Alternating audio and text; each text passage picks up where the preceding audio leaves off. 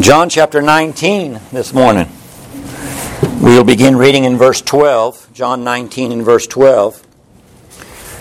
As we continue going through the Gospel of John, John 19, verse 12 says, And from thenceforth Pilate sought to release him.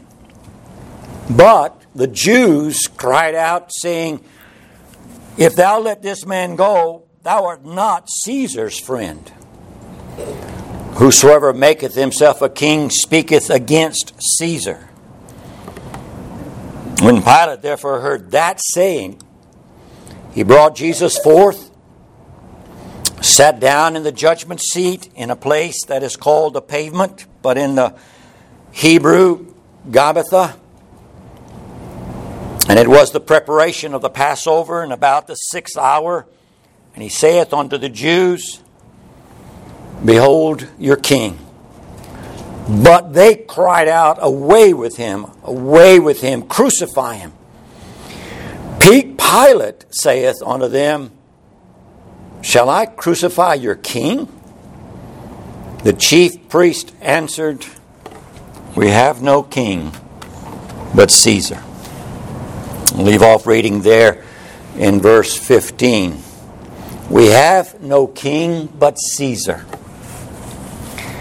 On the night our Lord was betrayed, he was led by a multitude of Romans and Jews to face the Jewish leaders. They spent most of the night examining him, calling for false witnesses against him. And finally, he plainly stated that he was Israel's Messiah and that he was the very Son of God. That statement out of his own mouth would condemn him to death by their standards, but they had no legal right to put him to death, so they, as a crowd, took him to Pilate and demanded that Pilate would put him to death. In Luke chapter 23, verse 2, after Pilate asked him, What is he guilty of? They said, We found this fellow perverting the nation, forbidding to give tribute to Caesar, saying that he himself is Christ the King. After examining our Lord, Pilate stated on at least three different occasions that there was no fault in him chapter 18 and verse 38, chapter 19 and verse 4, and chapter 19 and verse 6 in the Gospel of John. Three different occasions. Pilate himself says, I find no fault in him. Pilate, learning that he was from Galilee, sent him to Herod. Herod examined him, and Herod sent him back to Pilate, and both Herod and Pilate said to the Jews, There is no fault to be found in this man. And then Pilate had him scourged, and he was mocked by the Roman soldiers. After his scourging, Pilate once again presented the Lord Jesus Christ to the Jews, but they chose Barabbas and demanded that the Lord Jesus Christ be crucified. And all that was taking place in those events, our Lord Jesus Christ showed by his words and by his action that he and his father were in complete control of all the events taking place. The text before us this morning was preceded by the, a conversation between Jesus Christ and Pilate, verses 10 and 11. Then saith Pilate unto him, Speakest thou not unto me? Knowest not knowest thou not that I have power to crucify thee and have power to release thee? Jesus answered, Thou couldst have no power at all against me, except it were given thee from above. Therefore, he that delivered me unto thee hath the greater sin. Verse 12 open, opens up with the words, And from thenceforth Pilate sought to release him. From thenceforth, What does that mean? The Old English language here. From that moment forward, Pilate increased his efforts to release the Lord Jesus Christ. From the time that Pilate heard the Jews say that our Lord had declared himself to be the Son of God and was guilty of death according to their law, and from the time that Pilate heard Jesus Christ say that he had no power over him except it had been given him from above, Pilate sought for a way to release him. The Greek word behind the English word sought here means that he kept on seeking for ways uh, to release the Lord Jesus Christ because he knew he was not guilty of anything worthy of death. Now, John or any of the other Gospels record all of those ways that Pilate was seeking. But something was going on in Pilate's mind about what the Jews had said about Jesus, and something was going on in his mind and heart about what Jesus had said about not having any authority over him except it was given to him by heaven, by above. His wife had said, Don't have anything to do with this man, and the Jews were crying in his ear to crucify him, and he found no fault with him. He's looking for a way to get out from underneath this responsibility placed upon him by the Jews. He kept on seeking for ways to release the Lord Jesus Christ because he knew that he was not guilty. Actually, as the Roman governor, Pilate could have released the Lord Jesus Christ in a moment. He is the final authority in this situation. He could have just said, I find no fault with him and release him. He didn't even have to have him scourged. It was against Roman law to have him scourged, as I said a couple of weeks ago. Governor of Judea over Israel with the final authority to just release him. But at the same time, he was continually, the, as he was continually seeking a way to release the Lord Jesus Christ, he was afraid. He was afraid of the political power of the Jews. This is revealed in the statement in verse 12 where they said, if thou let this man go, thou art not Caesar's friend. That's going on in our day, in our country, in states, and at the federal level. Politicians afraid because of the voices of a handful of people. Afraid to do what's right. Afraid to stand on what is legal and lawful in our country. Sometimes it goes on in Baptist churches, afraid because of what the people will say if I preach thus and thus. Pilate was not a man with conviction. He is a man with political power, but he is not a man with conviction. He was a man ruled by the fear of man. He was a man ruled by his own desires to remain in power. At the same time, that he was trying to release Jesus. The Jews were saying, You're not a friend of Caesar's if you do, and he's just quaking with fear. The Jews were crying out, If you let this man go, thou art not Caesar's friend. Whosoever maketh himself a king speaketh against Caesar. This phrase, the Jews, refers to the whole multitude of Jews that had gathered to go and fetch Jesus out of the Garden of Gethsemane, that had brought him before the, before the religious leaders, the Sanhedrin, and then the council, and had, with this great number of Jews and Romans, had brought him before Pilate. It is a huge company of people. They gathered together to bring our Lord Jesus Christ from Gethsemane to Pilate.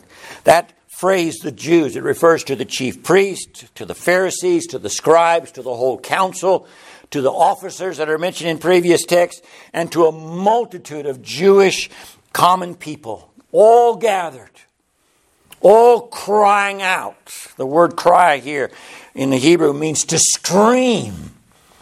What is being said here is Pilate is setting Jesus before I want, looking for a way to release this man, and this multitude is just crying out at the top of their lungs, shouting. That's what's going on. And Pilate stands there at the judgment, on the judgment pavement, and this crowd of hundreds are crying out for the death of the Lord Jesus Christ.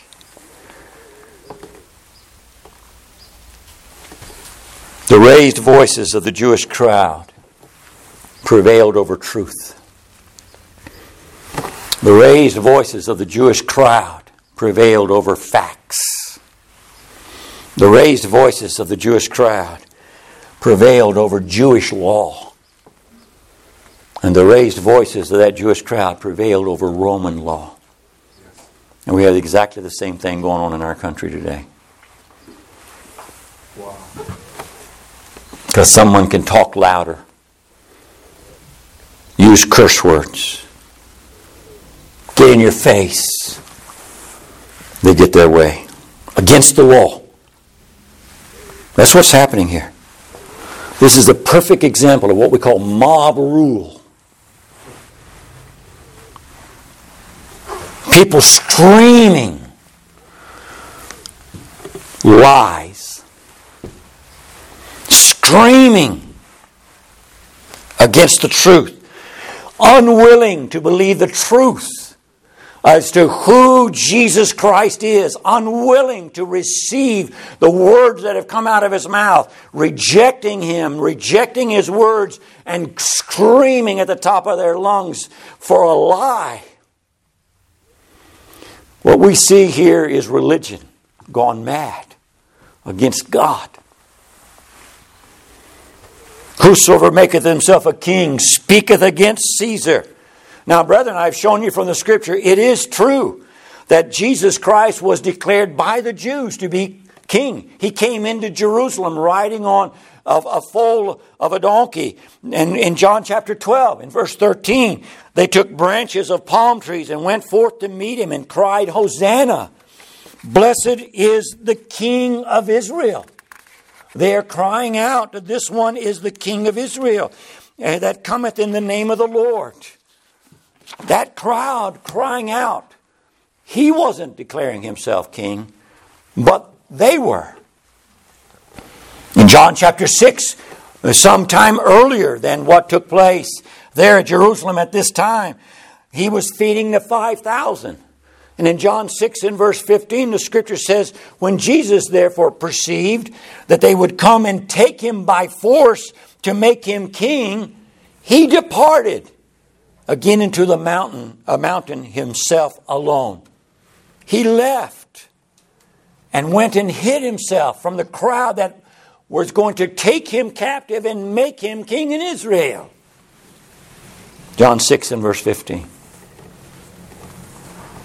His whole ministry has not been about a physical kingdom, his ministry has been about a spiritual kingdom. He has said to the Jews, the kingdom of God is within you. He has said to Pilate, My kingdom is not of this world.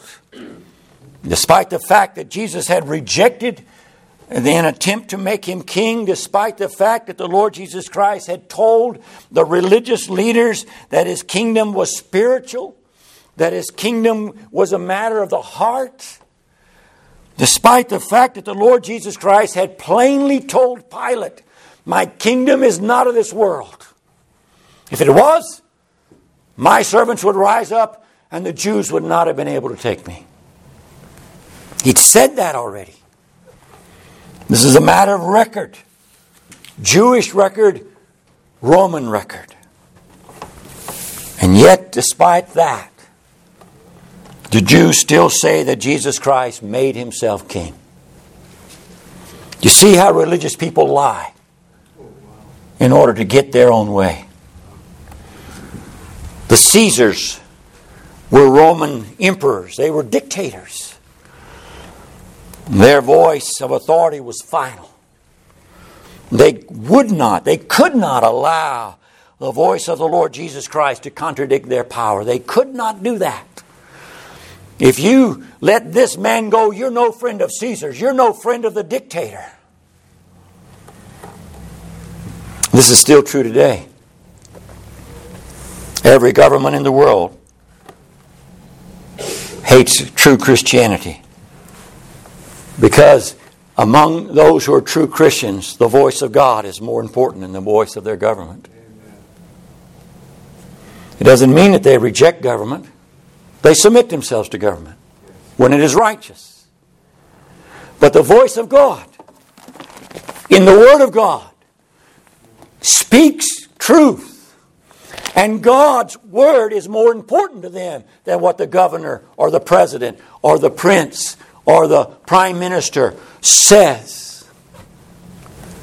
What God says is their rule of faith and practice. What God says is how they dictate their life. They live peaceable lives in a nation that hates them, but they're going to follow God.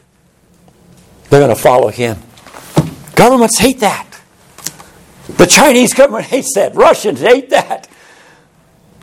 Catholics in, in Catholic ruled nations hate that. Hindus in India hate that.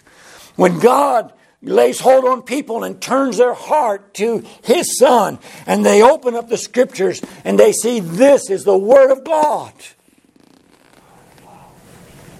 And the, and the government says, no, this is not true. And they say, no, but it is true. And they say, I'm Caesar. What I say is true. And the child of God says, we respect authority, but this is what is true. Our government cannot tell us that which is contradictory to God. This has been an issue going on from the beginning. Peter said to the Jews, You tell us, you said to the Jewish Sanhedrin, to the council, You tell us whether it is better to obey God than men. You tell us what we should do in this situation. You say we ought not to do this, and God says we ought to do it. You tell us what we ought to do.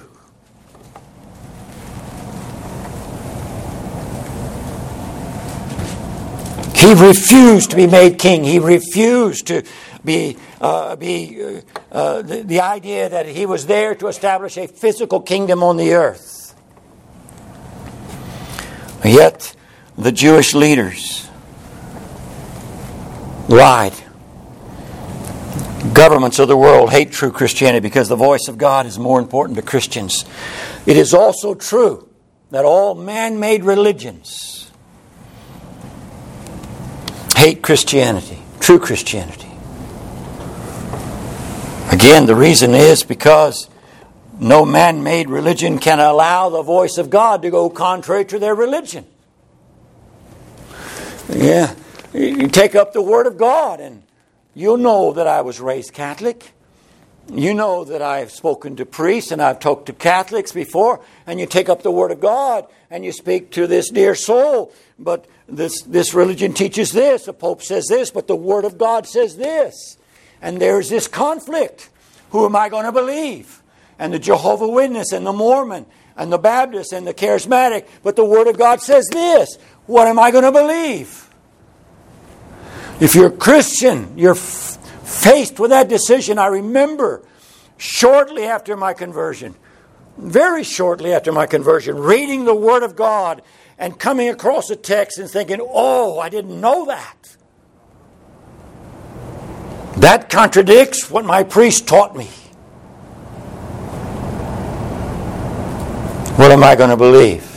My whole family's Catholic. And in that moment, in the early hours of the morning, in that moment, I bowed my head before my God and said, Thy word is truth. I will believe what it says.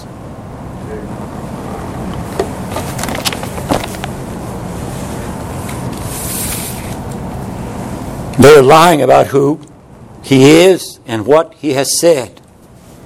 Their statement, Whosoever maketh himself a king speaketh against Caesar, shows how low the Jewish leaders, the religious leaders of the nation of Israel, how low they have stooped in the mire of lies and deception in order to put this man, Jesus Christ, to death. Later, in verse 15, they will claim to be faithful, loyal servants to Caesar alone. If thou let this man go. Sometimes we read in English and just keep on reading, and I want to lay hold on these two words. The phrase, this man, confirm their idea concerning the Lord Jesus Christ. He was only a man. But not just a man, they were men also. They didn't talk like this about themselves, only about him. But this man, if you let this man go, this man who we hold in utter contempt, this man who we have delivered unto you as a criminal, this man who you have scourged, this man who your Roman soldiers have mocked, this man whose visage is so marred that he is not recognizable as a man anymore, according to Isaiah 52. That he is not even a normal man. This man, if you let this man go, then you're no friend of Caesar. The contempt, the despising, the hatred that's flowing out of their hearts. Before Pilate, the Roman governor. If you let this man go, you are not Caesar's friend. Because whosoever maketh himself a king speaketh against Caesar. The Jews knew that Pilate was more concerned for himself than he was for the rule of law. He was more concerned for himself than he was for the life of an innocent, the innocent Son of God, the holy child of God. He was more concerned from, for himself than he was for everything that was right and good and just in this situation. The Jews knew that. The Jews knew their cry concerning being Caesar's friend would move Pilate to give them what they wanted the death of the Lord Jesus Christ. In this exchange, we see both Jews and Pilate choosing the world over the Lord Jesus Christ.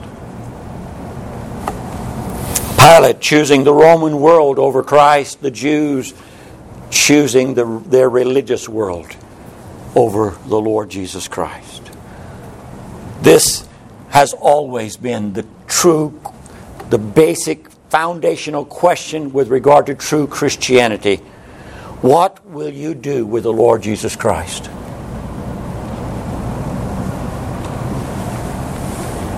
Will you choose Him over the world? Will you choose Him over sin, over money? Will you forsake all and follow Him as He said in His Word? Will you choose what God says is true over the lies of the world about who you are and what you are? Will you choose what God says is true over the lies of the world about who Jesus is and what He is? Will you choose what God says is true?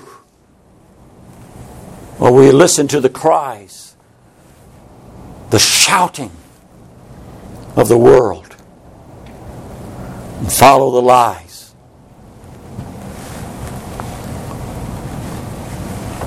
If you let this man go, you are no friend of Caesar. If you let this man go, if you let this man go, you are no friend of the world that you live in. If you deny us the death of Christ, you are no friend of the world.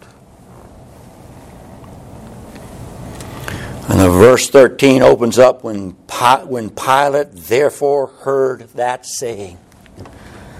He brought Jesus forth and sat down in the judgment seat in a place called the pavement, but in the Hebrew, Gabbatha. When Pilate therefore heard that saying, when Pilate heard that his choice was between the Lord Jesus Christ and Caesar,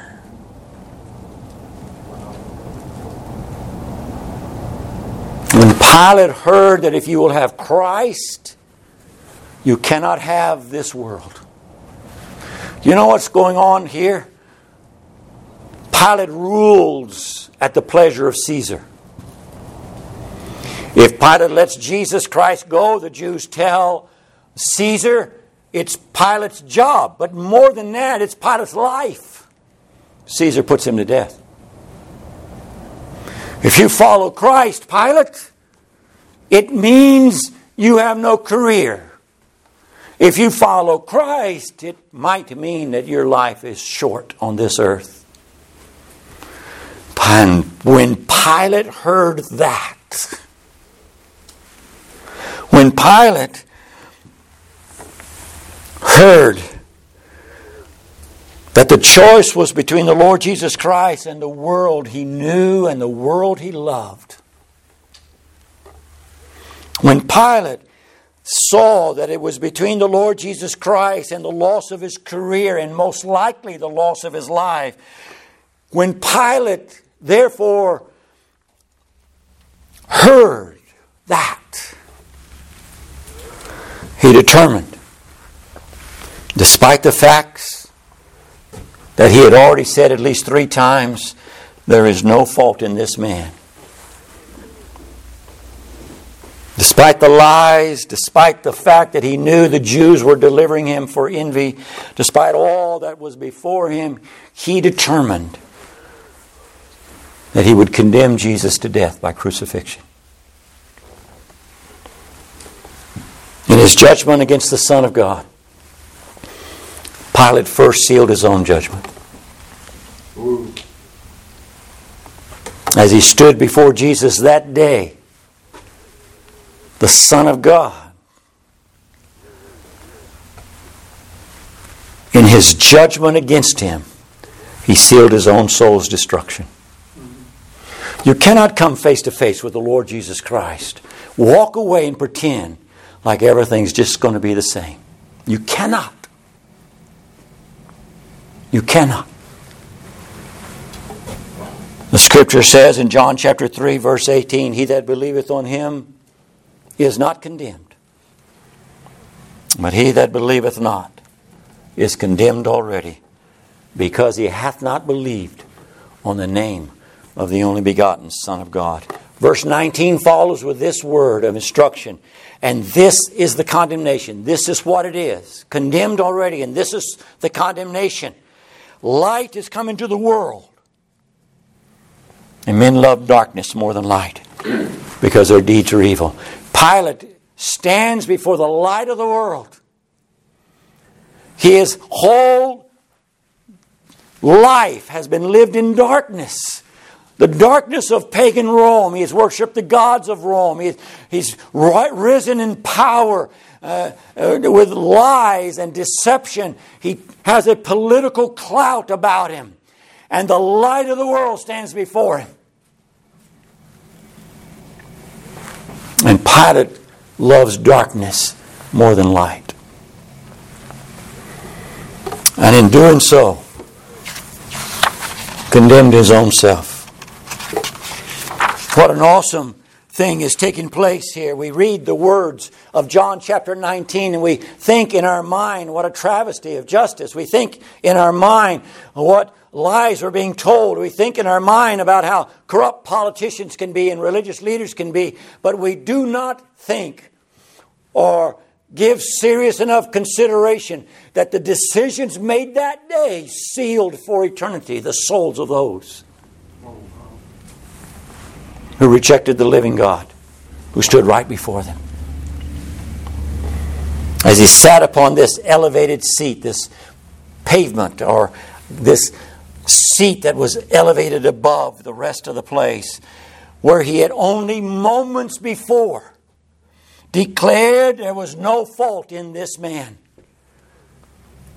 moments only have passed. He now condemns the Lord Jesus Christ, pronounced him to be guilty, and then pronounced upon him the death sentence of crucifixion. He, the scripture says, saith unto the Jews in the middle of that, making that judgment, saith unto the Jews, Behold your king. Sitting upon his uh, elevated seat of judgment. You, you ever been in a courtroom? All the chairs are down here and the lawyers are here, and then you come up and the, there's a platform up here, and there's the judge, and he's looking down. That elevated seat of the judge. That's where Pilate is, as he's looking down upon Jesus Christ, scourged and mocked by the Romans, and he's looking at the multitude. He says to the Jews, Behold your king. Behold your king. In the opening days of his earthly ministry, the prophet John the Baptist had said, Behold, the Lamb of God, which taketh away the sins of the world. At the closing days of his earthly ministry, Pilate, a pagan king, a pagan governor, says, Behold your king. The word behold means to look with intensity, to not a, a, not a casual glance, but to peer upon, to, to look upon with, with with the intent of learning about the situation. As he sets forth Jesus as their pilot, probably to mock them. The commentators are all over the place on why he said this. Because neither Pilate nor the Jews really believed that Jesus was king. But he was. Just not the kind of king they declared him to be. And when he says, Behold your king, they cry out. And the, the word here is again that shout from the multitude of hundreds. Away with him, away with him, crucify him. And Pilate comes back, Shall I crucify your king? And the chief priest answered, We have no king, but Caesar. Shall I crucify your king? Here,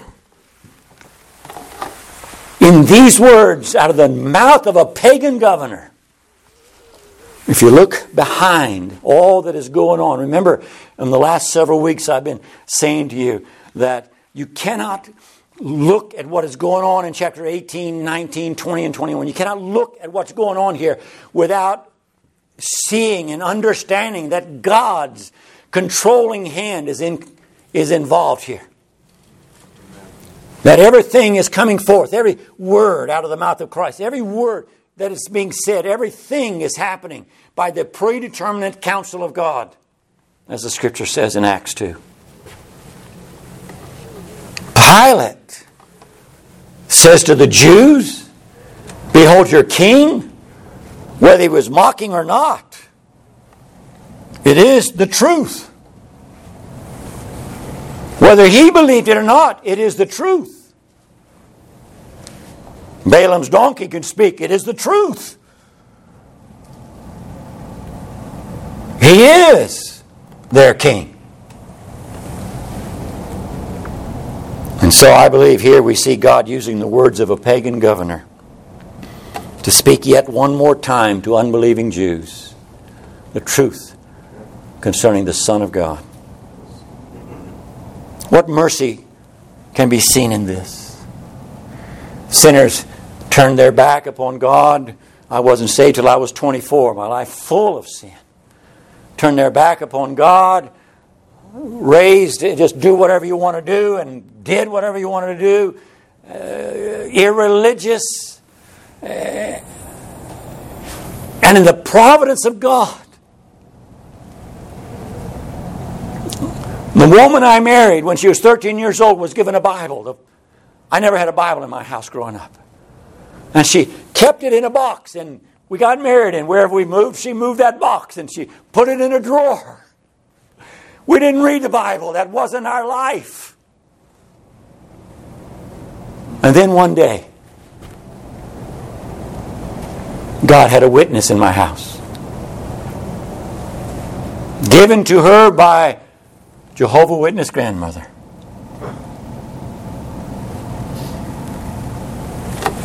And I picked up the Word of God. Didn't know what to do. And open up page one in the beginning. God. Oh, what a trial to get through that Old Testament. what a burden of sin upon my soul that during those times. And coming into the, into the light of the New Testament and hearing out of the mouth of Jesus, Thy sins are forgiven. And from a Jehovah Witness to a 13 year old, and then I'm 24 years old, opening up a witness that God had provided when I didn't even know her. We met when we were 14. Hundreds of Jews are standing before Pilate, and out of the mouth of a pagan God, behold your king. They, of course, have no ears to hear, they have no eyes to see. But nonetheless, it is a true statement. Jesus Christ is King of kings and Lord of lords. It is true. Whether the world believes it, whether the religious world believes it, whether Democrats or Republicans believe it, it doesn't make any difference whether Hindus or Muslims believe it. He is King. He is God's King. I have set my King on my holy hill, God has said. What mercy can be seen in these words of a God who has used circumstance after circumstance as roadblocks on the road to hell to sinners that they might hear about Jesus Christ? When faced with the words of Pilate, Behold your king, the whole multitude of the Jews cry out in the loudest voice, demanding that he be crucified. Pilate's response was to ask a second question. This second question shows us that he intends to make sure that the Jews are responsible for the death of Jesus Christ. Shall I crucify your king?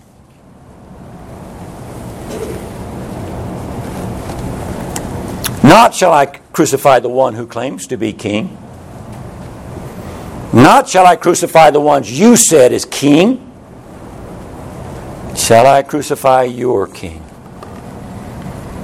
The chief priest answered, We have no king but Caesar. That statement is a clear declaration of Israel's rejection of God as their Savior King. It's the final culmination of Israel's choice to have a man made king rule over them rather than God Himself. Their decision began many, many hundreds of years earlier in the reign of Samuel, the prophet.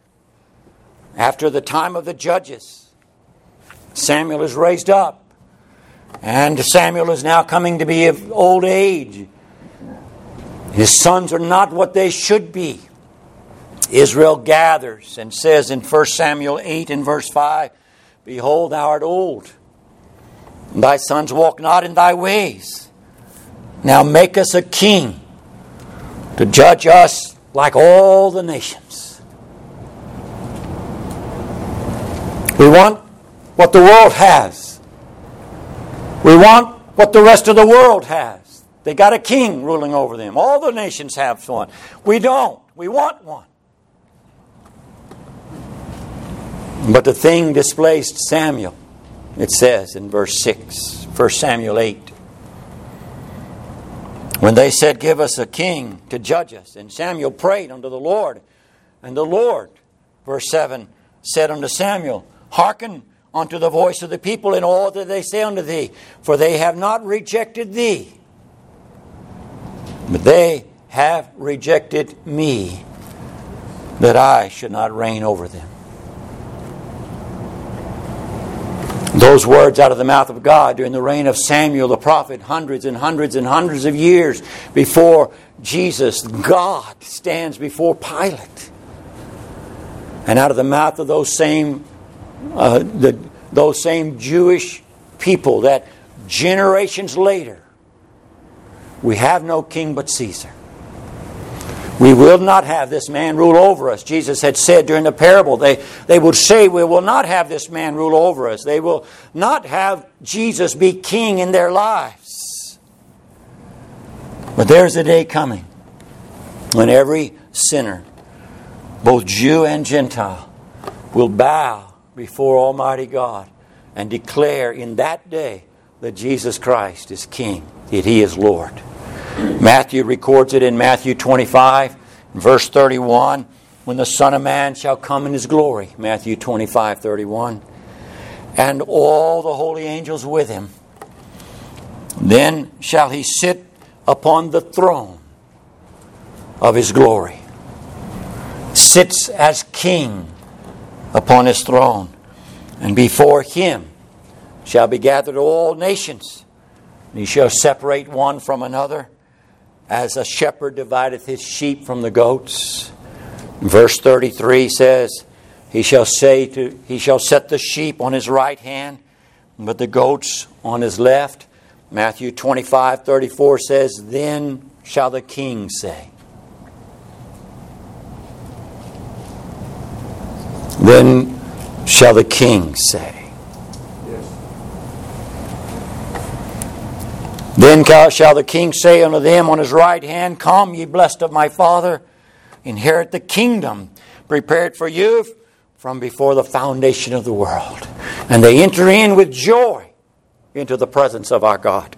Verse 41, Matthew 25, verse 41. Then shall he say unto them on his left hand, Then shall the king say to them that are on his left hand, Depart from me ye cursed into everlasting fire, prepared for the devil and his angels. Paul records in Philippians chapter 2 that when Jesus Christ was raised and ascended to heaven and take his place upon his throne, that God gave him a name that is above every name. That at the name of Jesus, every knee will bow and every tongue confess that he is Lord to the glory of God the Father. On his right hand are the sheep, and when they bow before the king, they are ushered into glory. On his left hand are the gates, and they bow before the king and are cast into everlasting fire. Jesus Christ is king. Every knee shall bow, none shall escape. Pilate's word, Behold your king. And their word, We have no king but Caesar. Not only has Pilate sealed his eternal damnation and his condemnation of the Son of God and rejection of him, but the Jews, in one voice, reject him as their God. Thank God for mercy and grace, because in 40 days, 50 days later, uh, 53 days later from this, God's going to save 3,000. A week later, 5,000 Jews. And then he stops adding and starts multiplying. God does save some of them. And the gospel is sent out to the Gentiles, and God saves Gentiles. Everyone that God saves from their sins understands, as I did back in 1975 when God saved me, I'm not the same. God, something has changed from the inside. God has done something for me that only God can do. Jesus Christ has forgiven me my sins. I owe him my life. No one taught me that. It was in me. I owe him my life. He's forgiven me my sins. He's taken me to heaven. My life does not belong to me anymore, it's His. Later on, months later, I would read, Thou art bought with a price. You're no longer your own. Oh, that's true. I know that. It's the testimony of the Scriptures that Jesus Christ is King. Before we are finished with chapter 19 and 20, He will be crucified. But He will not remain in the grave. He will rise. And he will not remain on the earth, he will ascend. And when he does, he takes his place upon his throne. Rules and reigns as King of kings and Lord of lords over all mankind, over his whole universe. This is the one who can save you from your sins. This is the one, dear child of God, who is worthy to be served. Let's pray together. Father,